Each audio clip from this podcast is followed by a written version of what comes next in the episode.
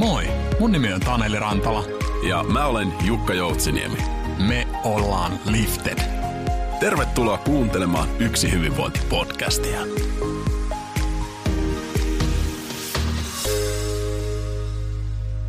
Oikein lämpimästi tervetuloa kuuntelemaan Yksi hyvinvointi-podcastia. Ja nyt mulla on ilo, ilo ja kunnia saada mukaan tänne näin podcastiin HRLn ammattilainen ja etenkin työnantaja kokemukseen ja työnantajakuvan asiantuntija, tuore kirjailija Visa Myllyntaus. Tervetuloa.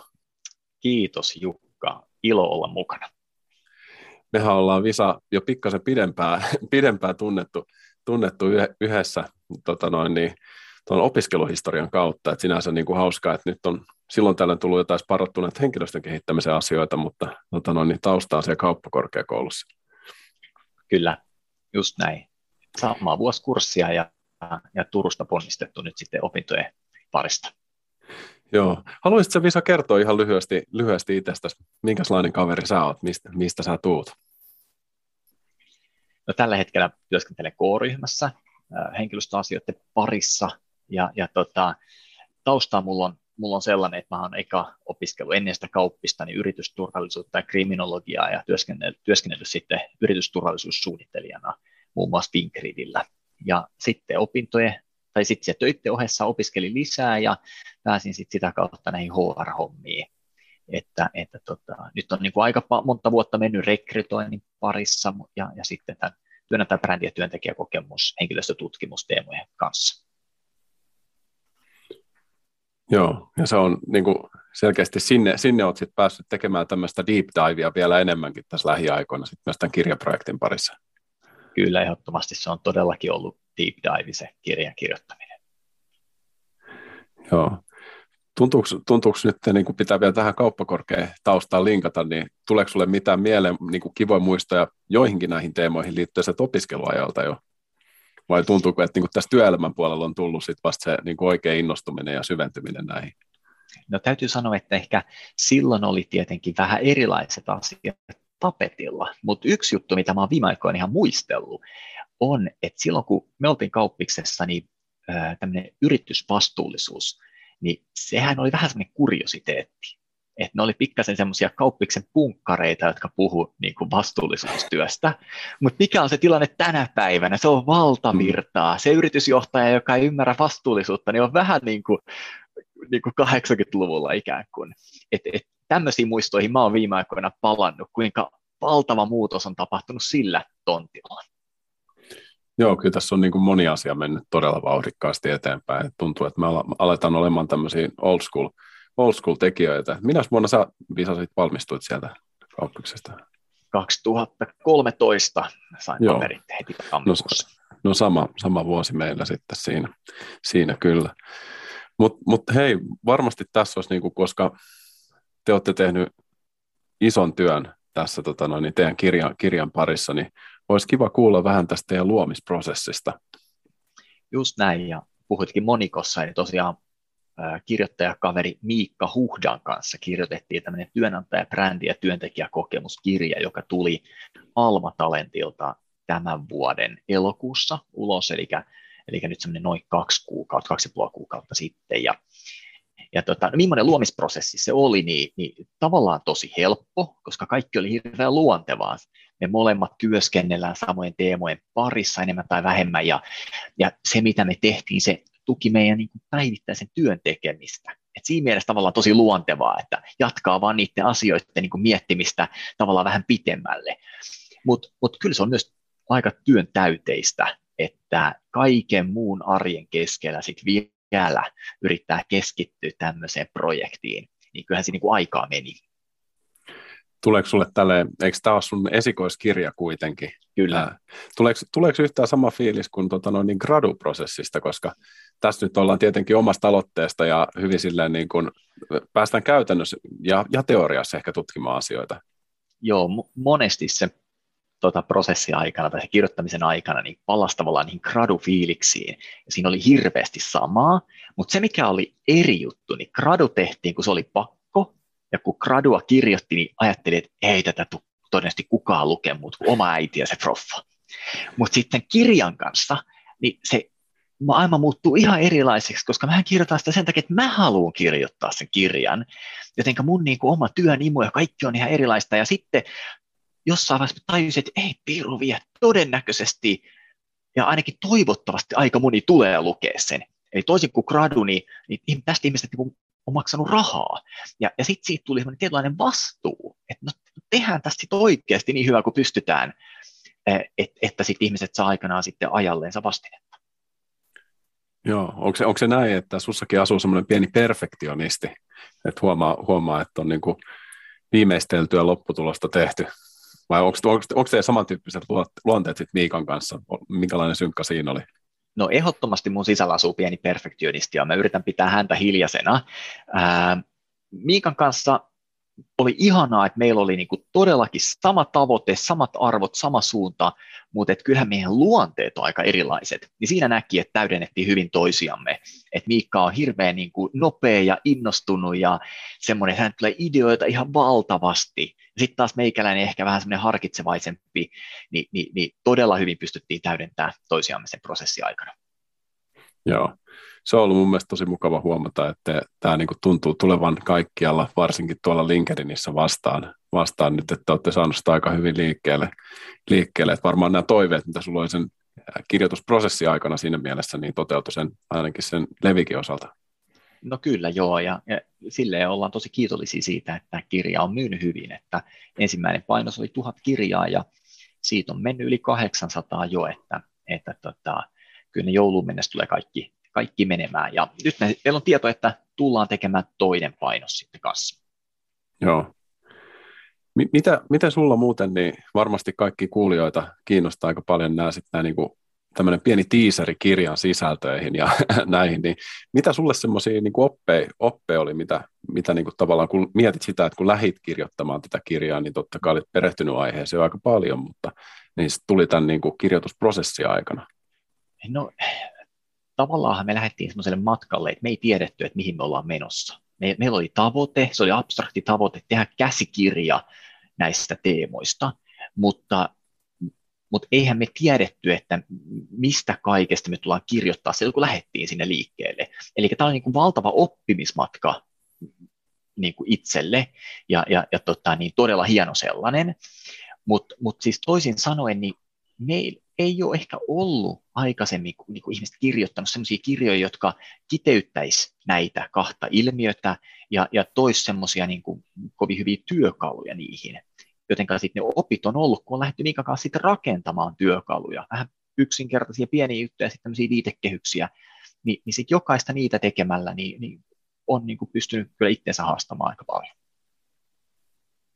Kyllä mi, mitä semmoisia, nostaisit itseltä semmoisia niin yksittäisiä asioita, mitkä on sulle ollut semmoisia merkityksellisimpiä, jos mietit omaa työtä? No joo, no jos mietitään vaikka sitten niin kuin työntekijäkokemusta, niin sehän on vähän semmoinen amebabainen termi, että kaikki ymmärtää, mitä se tarkoittaa ylätasolla, mutta kun sä kuulet sen sanan, niin, niin, niin tiedätkö, mitä se on niin kuin käytännössä? Miten ihan käytännössä sitä kehitetään? Ja, ja jotenkin ehkä se, että me siinä kirjaankin niin kuin kirjoitettiin meidän mielestä hyvä prosessi. Ihan jos lähdet nollasta liikkeelle, miten sä käytännössä lähdet sitä rakentamaan, sitä työntekijäkokemusta, niin, niin tämän tyyppinen niin kuin, tavallaan se prosessin luominen niin on yksi esimerkki semmoisista asioista, mitä me koen, että ihan hyvin onnistuttiin sen kirjan kanssa. Joo, tuntuu, että aika usein niin kuin monissa organisaatioissa ollaan työntekijäkokemuksen osalta menty enemmän se ehkä työnantaja brändi edellä, että ei ole välttämättä niin, kuin niin paljon oikeasti vähän piilo, kiilotellaan sitä auton pintaa niin sanotusti, että, että on niin kuin tavallaan, että kyllä meillä panostetaan tähän näin, mutta sitten ei ole välttämättä käyty tuota käytännön prosessia niin syvällisesti läpi ja viety sitä oikeasti eteenpäin. Kyllä, ja nehän on kaksi eri asiaa. Ne linkittyy yhteen, niissä on mm. tosi paljon yhtymäkohtia, mutta tavallaan me voidaan tarkastella niitä kahtena ihan erillisenäkin asiana, ja toisin sanoen se on mahdollista, niin kuin sä sanoit, että organisaatio kehittää työnantajabrändiänsä, mutta ei kehitä ollenkaan sitä työntekijäkokemusta, ja se on tietenkin huono tapa edetä. Joo, no niin kuin itsellekin tullut, tullut vastaan tämmöisiä tapauksia, että on mietitty niin pitkälle, että on employee handbookit ja leadership handbookit ja kaikki muut, ja niitä näytetään avoimesti sivuilla, mutta sitten kun kysytään, että miten niitä on viety käytäntöön, niin sitten niitä ei välttämättä ole, ole millään tavalla sitten käytäntöön viety siellä. Kyllä, näin se on hyvä, hyvä esimerkki siitä. Mutta jostain pitää lähteä liikkeelle.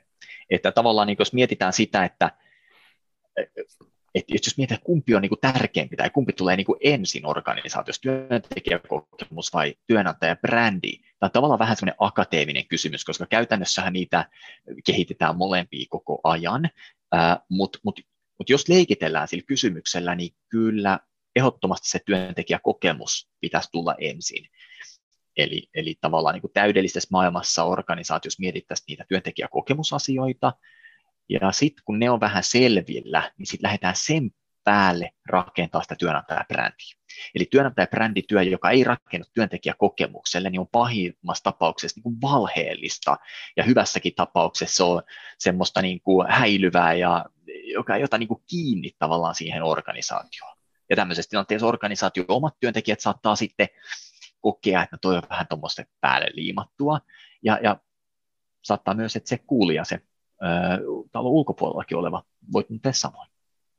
Kyllä, joo, ja tulee usein, usein mieleen just tämä tilanne, että tavallaan jos ollaan kasvavassa organisaatiossa ja on kova tarve saada uusia asiantuntijoita ja on aika kevyet rek- prosessit siis henkilöstöhallinnossa ja sitten panostetaan niin. pääasiassa siihen, että hei, että nyt oikeita ihmisiä ja panostetaan rekrytointiin ja työnantajabrändi kuntoon, mutta sitten ei ole laitettu resursseja siihen, että miten me sitten pidetään ne ihmiset ja miten me saadaan niille tätä, tällä niin oikeasti systemaattinen, niin kuin mielekäs ja motivoiva, sitouttava semmoinen työympäristö ja kaikki johtamisen mallit ja muut tukemaan sitä, niin tämä on jotenkin semmoinen, mihin itse törmään aika usein.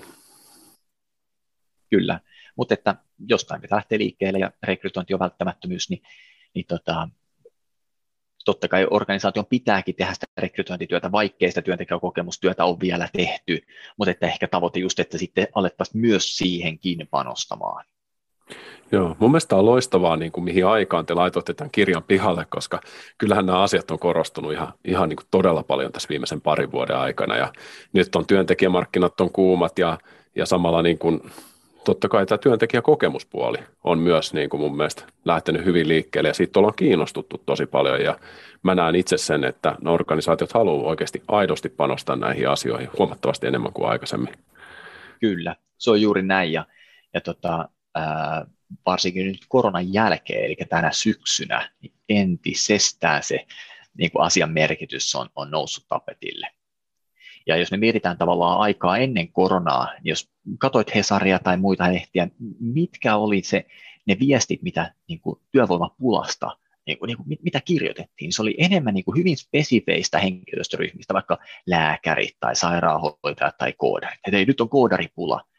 Mutta nyt, mistä on pulaa, niin kahvilatyöntekijöistä ja niin kuin kaikkien alojen ihmisistä. Se on näköisiä konepajat kertoo, että hei, me ei, me ei saada kavereita, niin koko spektri. Eli, eli se asian merkityksellisyys siinäkin mielessä on kasvanut, koska nyt se koskettaa niin kuin kaikkia aloja. Kyllä. Ja miten pitää vielä palata tähän työntekijäkokemukseen ja nyt sitten tähän, niin kuin, kun tätä on niin kuin monissa organisaatioissa nyt lähdetty innolla kehittämään, niin Mitkä on sun mielestä semmoisia niin keskeisiä asioita, mi- mihin kiinnittäisit eri, erityisesti huomioon siinä alkuvaiheessa, jos mietitään tämmöistä kasvavaa yritystä? Joo, no ihan mikä tahansa yritys, niin aivan ykkösjuttu olisi, että pitäisi määritellä, että mitä se työntekijäkokemus on. Ja mä en tarkoita, että on niin oikeita tai väärin määritelmiä, mutta, mutta, mutta se pitää niin eka sanottaa sen yrityksen itsellensä. Ilman sitä niin, niin, niin tota, he porukat ei puhu niin kuin samoista asioista. Ja sitten sit sanasta tulee niin monta erilaista niin kuin mielikuvaa mieleen, niin, niin pahimmassa tapauksessa niin kuin yksi puhuu yhdestä ja toinen puhuu toisesta, vasta vuoden päästä tajuttiin, että puhuttiin eri asioista, jos ei sitä määrittelytyötä niin kuin tehdä. Ja, ja, ja tota, me, me kirjassa määritellään, että työntekijäkokemus on työnantaja, työnantajan ja työntekijän vuorovaikutuksessa työntekijässä heräävät ajatukset ja tunteet. Eli ajatukset ja tunteet, jotka herää siitä, siinä työntekijässä liittyen työhön. Niin se on niin subjektiivinen kokemus, ja, ja, ja tota niin, ää, se ei ole ihan mitä tahansa. Se, se ei ole niin kuin kaikki maailman asiat siellä työpaikalla ei ole työntekijäkokemusta, vaan, vaan se on, se on niin kuin spesifi.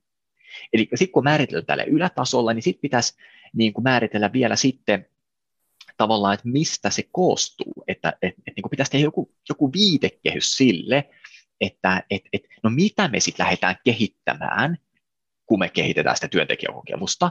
Ja se on vielä kaikkein tärkein määrittely, että jos toi, toi, ton voi vaikka kopioida vaan suoraan vaikka meidän kirjasta, mutta sitten se viitekehys, niin, niin se on sitten semmoinen, että siinä pitää ehkä niin kuin organisaatio lähteä niin kuin pikkasen ottaa paperia esiin.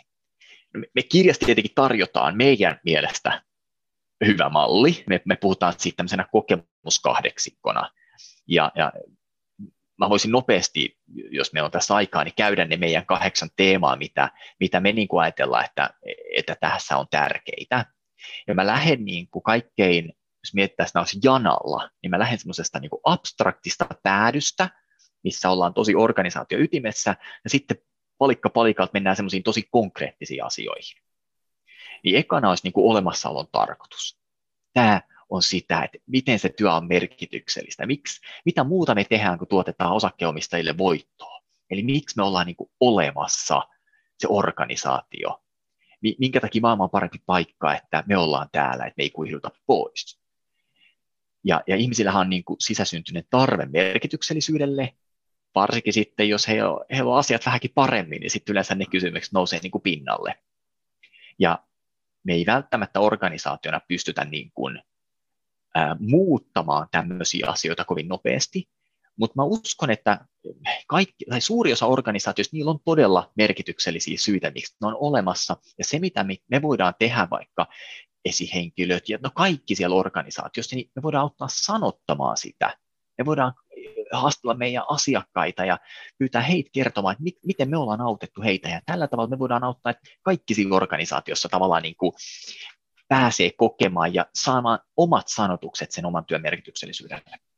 No sitten osa kaksi, tai kakkospallukka olisi niin kuin kulttuuri. No kulttuurihan on silleen kanssa tämmöinen amerikkalainen termi, että mitä se niin kuin tarkoittaa, mutta sitä ei välttämättä tässä tarvitsekaan avata, mutta siitä tavallaan, että niin kuin, ketä palkitaan ja mitä palk- millaisia kavereita niin kuin, niin kuin, niin kuin palkataan meille ja mikä on niin kuin hyvää, mikä on huonoa siinä organisaatiossa ja mitä niin kuin arvostetaan, sen tyyppisiä asioita.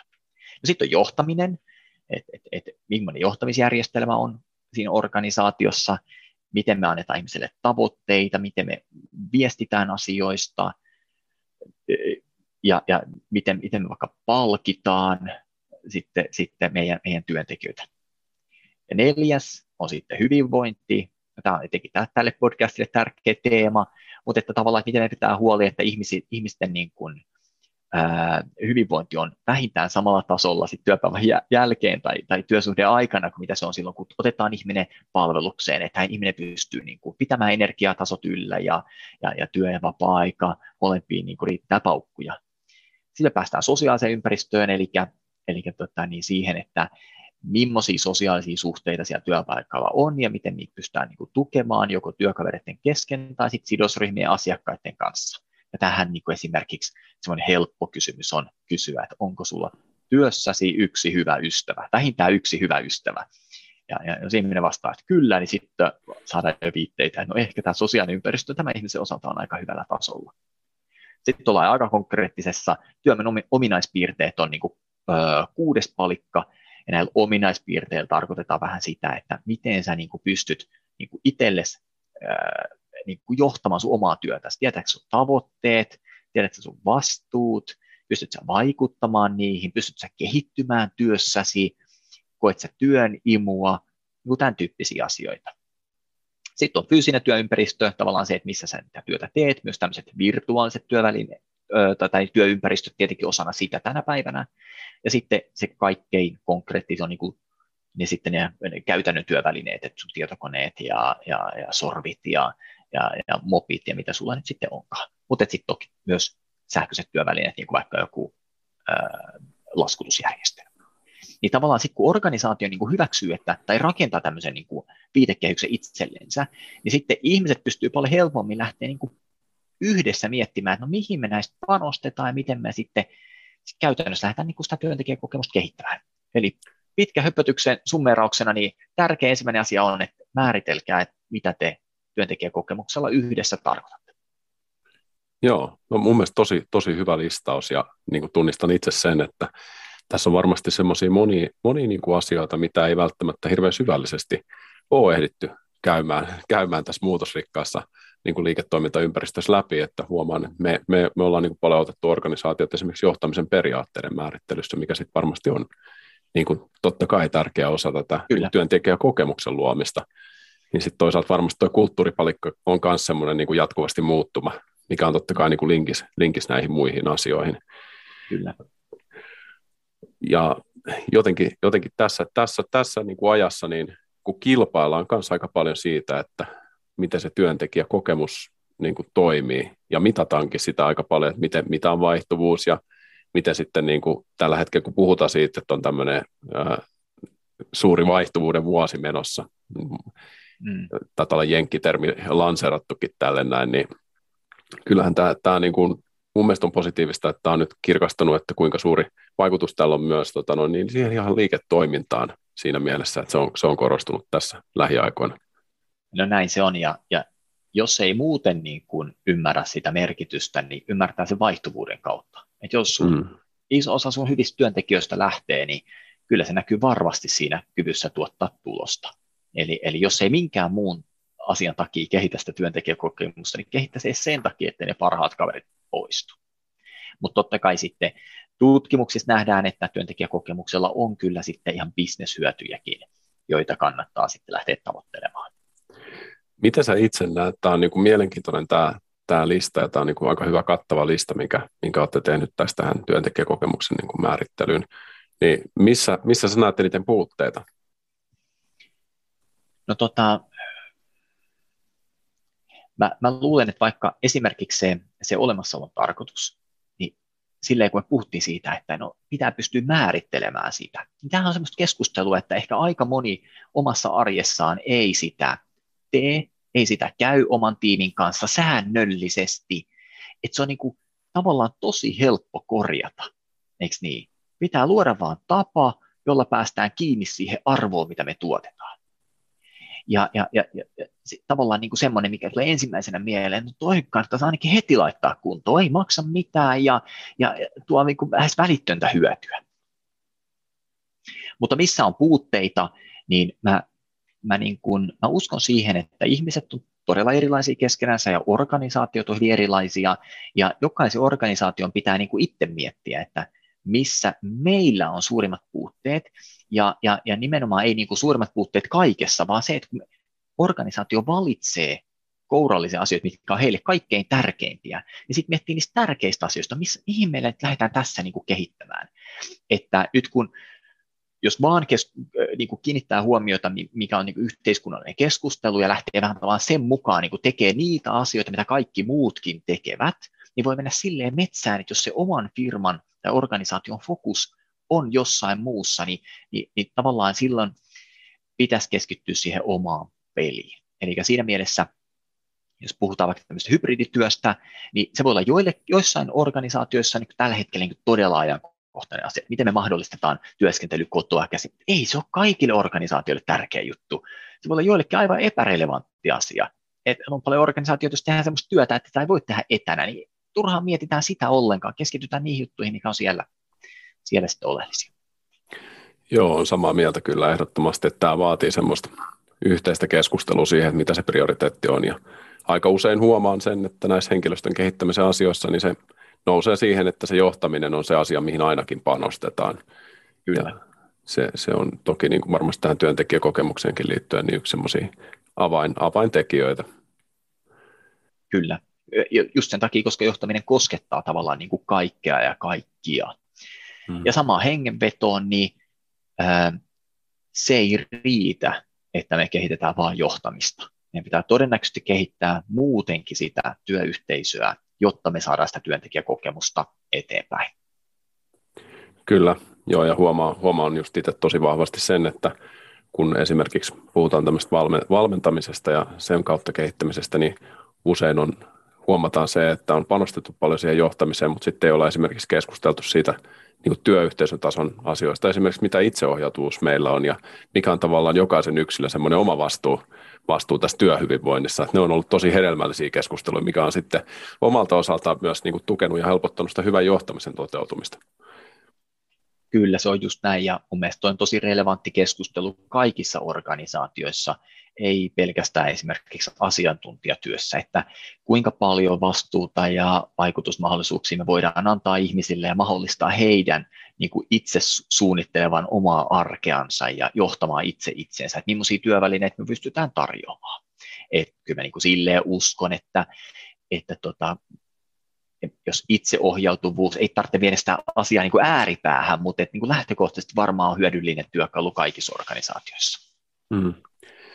Mitä sitten tässä on, niin kuin, totta kai hieno, kun teillä on, teillä on niin kuin aika laaja tämä teidän opus, siellä ollaan menty detail-tasolle ja niin kuin käytännön tasolle näissä asioissa, niin kun puhutaan sitten tästä linkistä, kun ollaan päästy tarkastelemaan tätä työntekijäkokemusta ja mietitty niitä meidän niin kuin, tapoja toimia siellä ja meidän kulmakiviä ja näin, niin miten sitä lähdetään sitten viemään sinne työnantajan brändin puolelle? Teillä on varmasti si, si, siinä niin kuin tosi tärkeä, tärkeä kohta myös.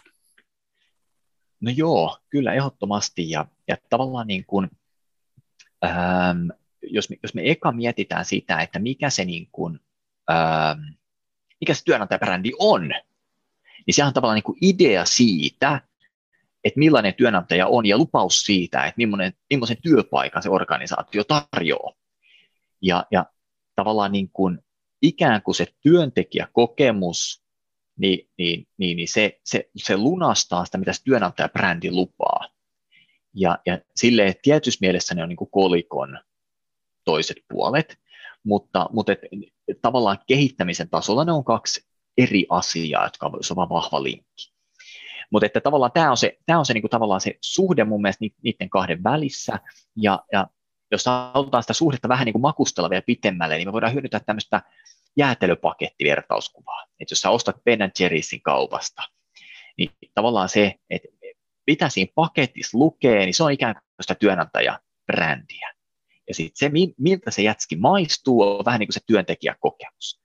Että siinä paketissa voi olla valtavasti lupauksia siitä, että no niin, että, että maistuu tosi hyvältä, mutta sen pitää matchata siihen, mitä se paketti on niin kuin sisällä. Ja, ja tilanteessa, ihan samalla tavalla kuin siellä Ben Jerryssä, niin meilläkin tämmöisessä niin kuin tässä kontekstissa, niin me kehitetään molempia yhdessä. Että mä toivoisin, että meillä olisi semmoisia vähän niin kuin tuotepäällikkötyyppisiä, nyt mä käytin tämmöisiä lainausmerkkejä tässä, niin tuotepäällikkötyyppisiä rooleja, jotka pitää huolen siitä, että me, me saadaan niin kuin kehitettyä sitä tuotetta ja sitä brändiä niin kuin käsi kädessä sitten, sitten eteenpäin. Koska kyllähän siellä niin kuin tuotemaailmassakin on, on siellä Ben Jerry'sillä niitä tuotepäälliköitä, jotka saa niin kuin ihmiset saman pöydän ääreen ja, ja, ja, kehittämään yhdessä sitä kokonaisuutta semmoiseen suuntaan, mihin kuka asiakas niin kuin siitä haluaa. Joo, tuo on kyllä todella hyvä vertaus ja just se siiloutumisen välttäminen etenkin, etenkin tämmöisessä, missä se synergia on niin, niin vahva, niin on kyllä erittäin hyvä pointti mun mielestä. Kyllä.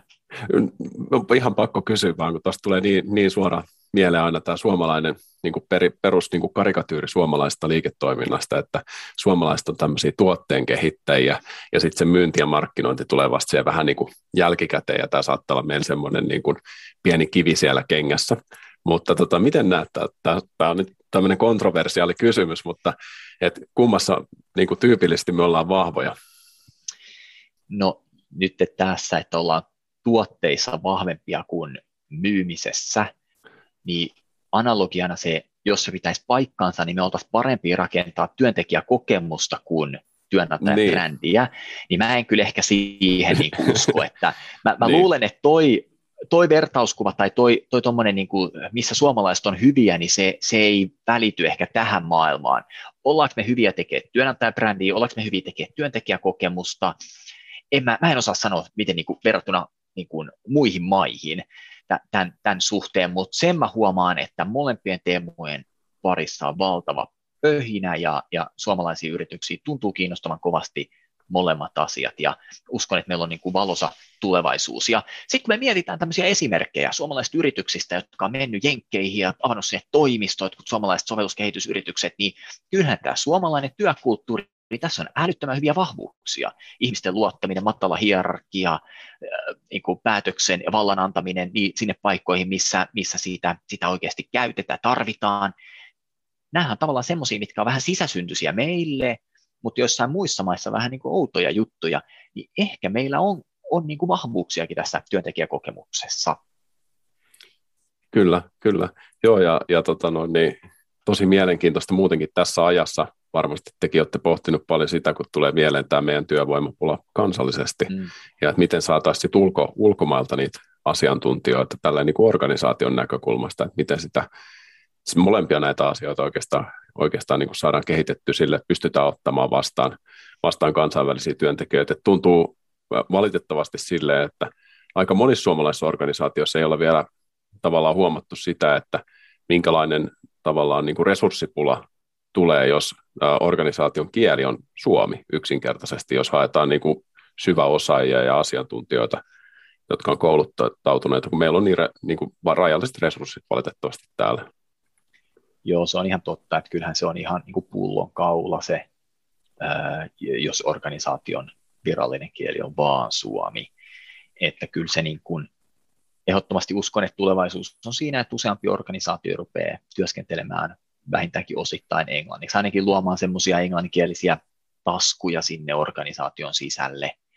Mutta mä myös uskon, että pakko on paras motivaattori. Että siinä vaiheessahan organisaatiot oikeasti lähtee panostaa työnantajabrändiin, kun niillä on vaikea rekrytoida. Et yleensä organisaatiot ei panosta siihen, jos rekrytointi on helppoa. Ja samalla tavalla työntekijäkokemukseen ei panosteta niin kauan kuin ihmiset pysyy ja niitä on helpompi, helppo saada. Sitten kun ihmiset alkaa lähteä, on vaikeampi palkata, niin hupskeikkaa alkaakin kiinnostaa paljon enemmän. Niin mä luulen, että siinä vaiheessa sitten, kun huomataan, että me ei oikeasti, joku organisaatio huomaa, että ei oikeasti saa työntekijöitä tarpeeksi Suomesta, niin sitten aletaan katsoa ulkomaille.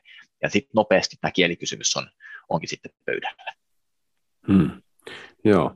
Pitää palata tähän. Mun mielestä oli tosi hyvä ajatus sulta tämä tavallaan niin kuin tuotepäällikkö, roolityyppinen niin kuin joko elin, jos ko- ko- kokoonnutaan, tai sitten jopa yksi yksittäinen henkilö varmaan isommissa organisaatioissa, jolla voi olla myös vastuuta niin näiden kahden asian yhdistämisestä, niin miten näet, onko tämä lähtenyt toteutumaan jo? Toteutuuko tämä kuinka hyvin?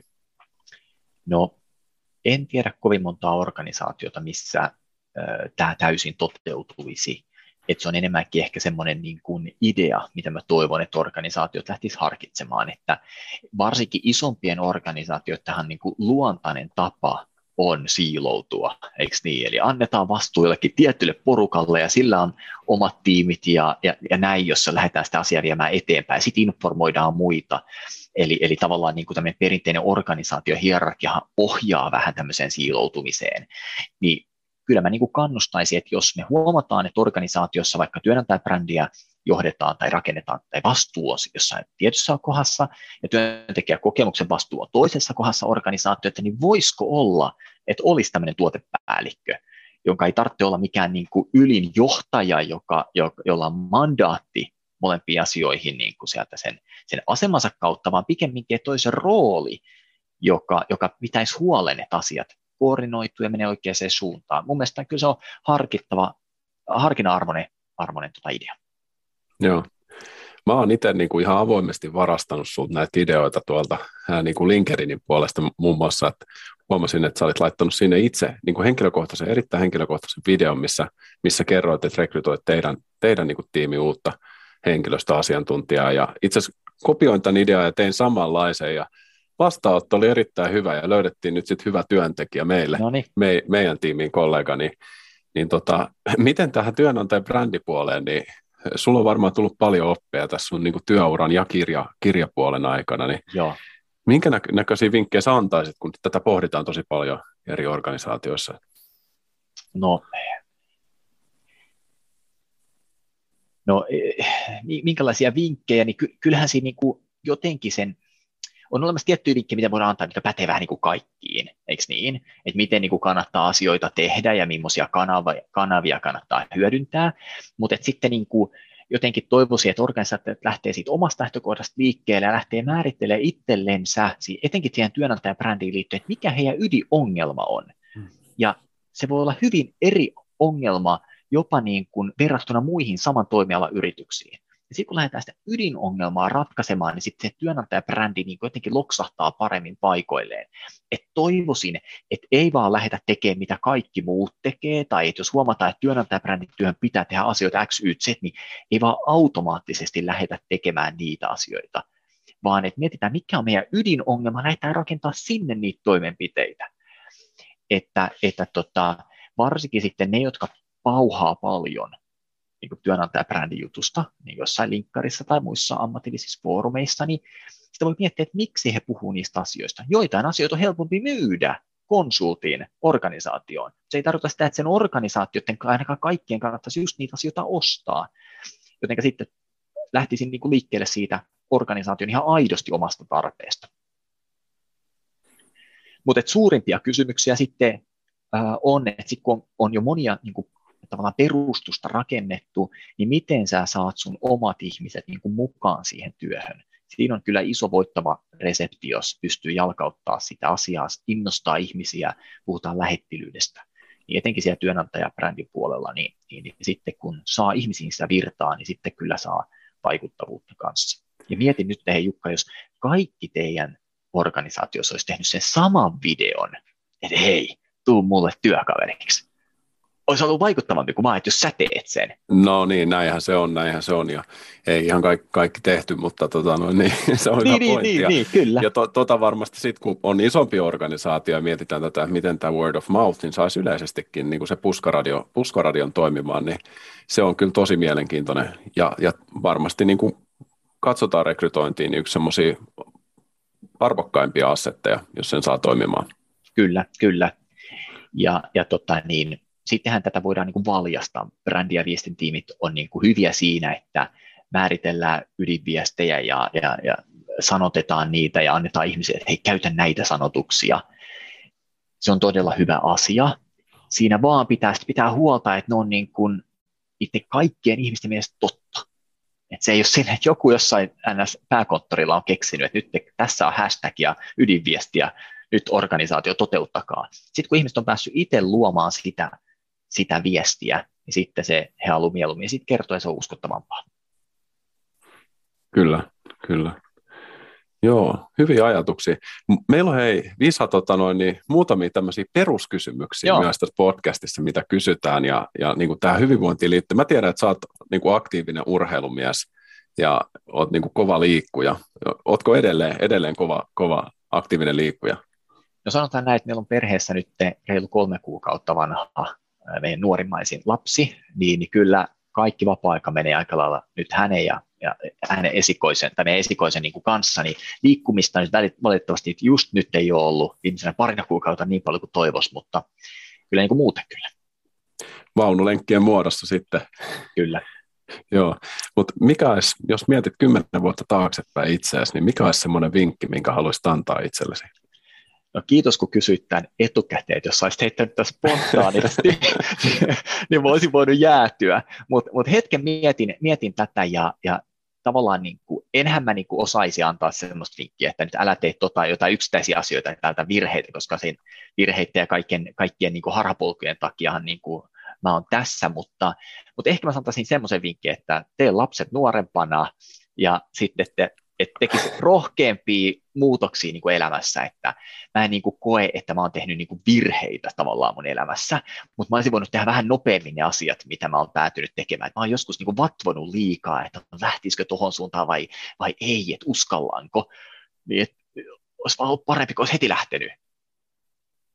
Erittäin vahva, vahva vinkki tota noin, toi on hyvä. Varmasti otan itsekin tuosta, tuosta tota noin, niin oppia. Tota, mikä on semmoinen päivittäinen toistuva hyvinvoinnin tapa? Mikä sulla on edelleen niin kuin tällä hetkellä? Mikä, mikä on tällä hetkellä semmoinen hyvä tapa, mikä toistuu sun elämässä?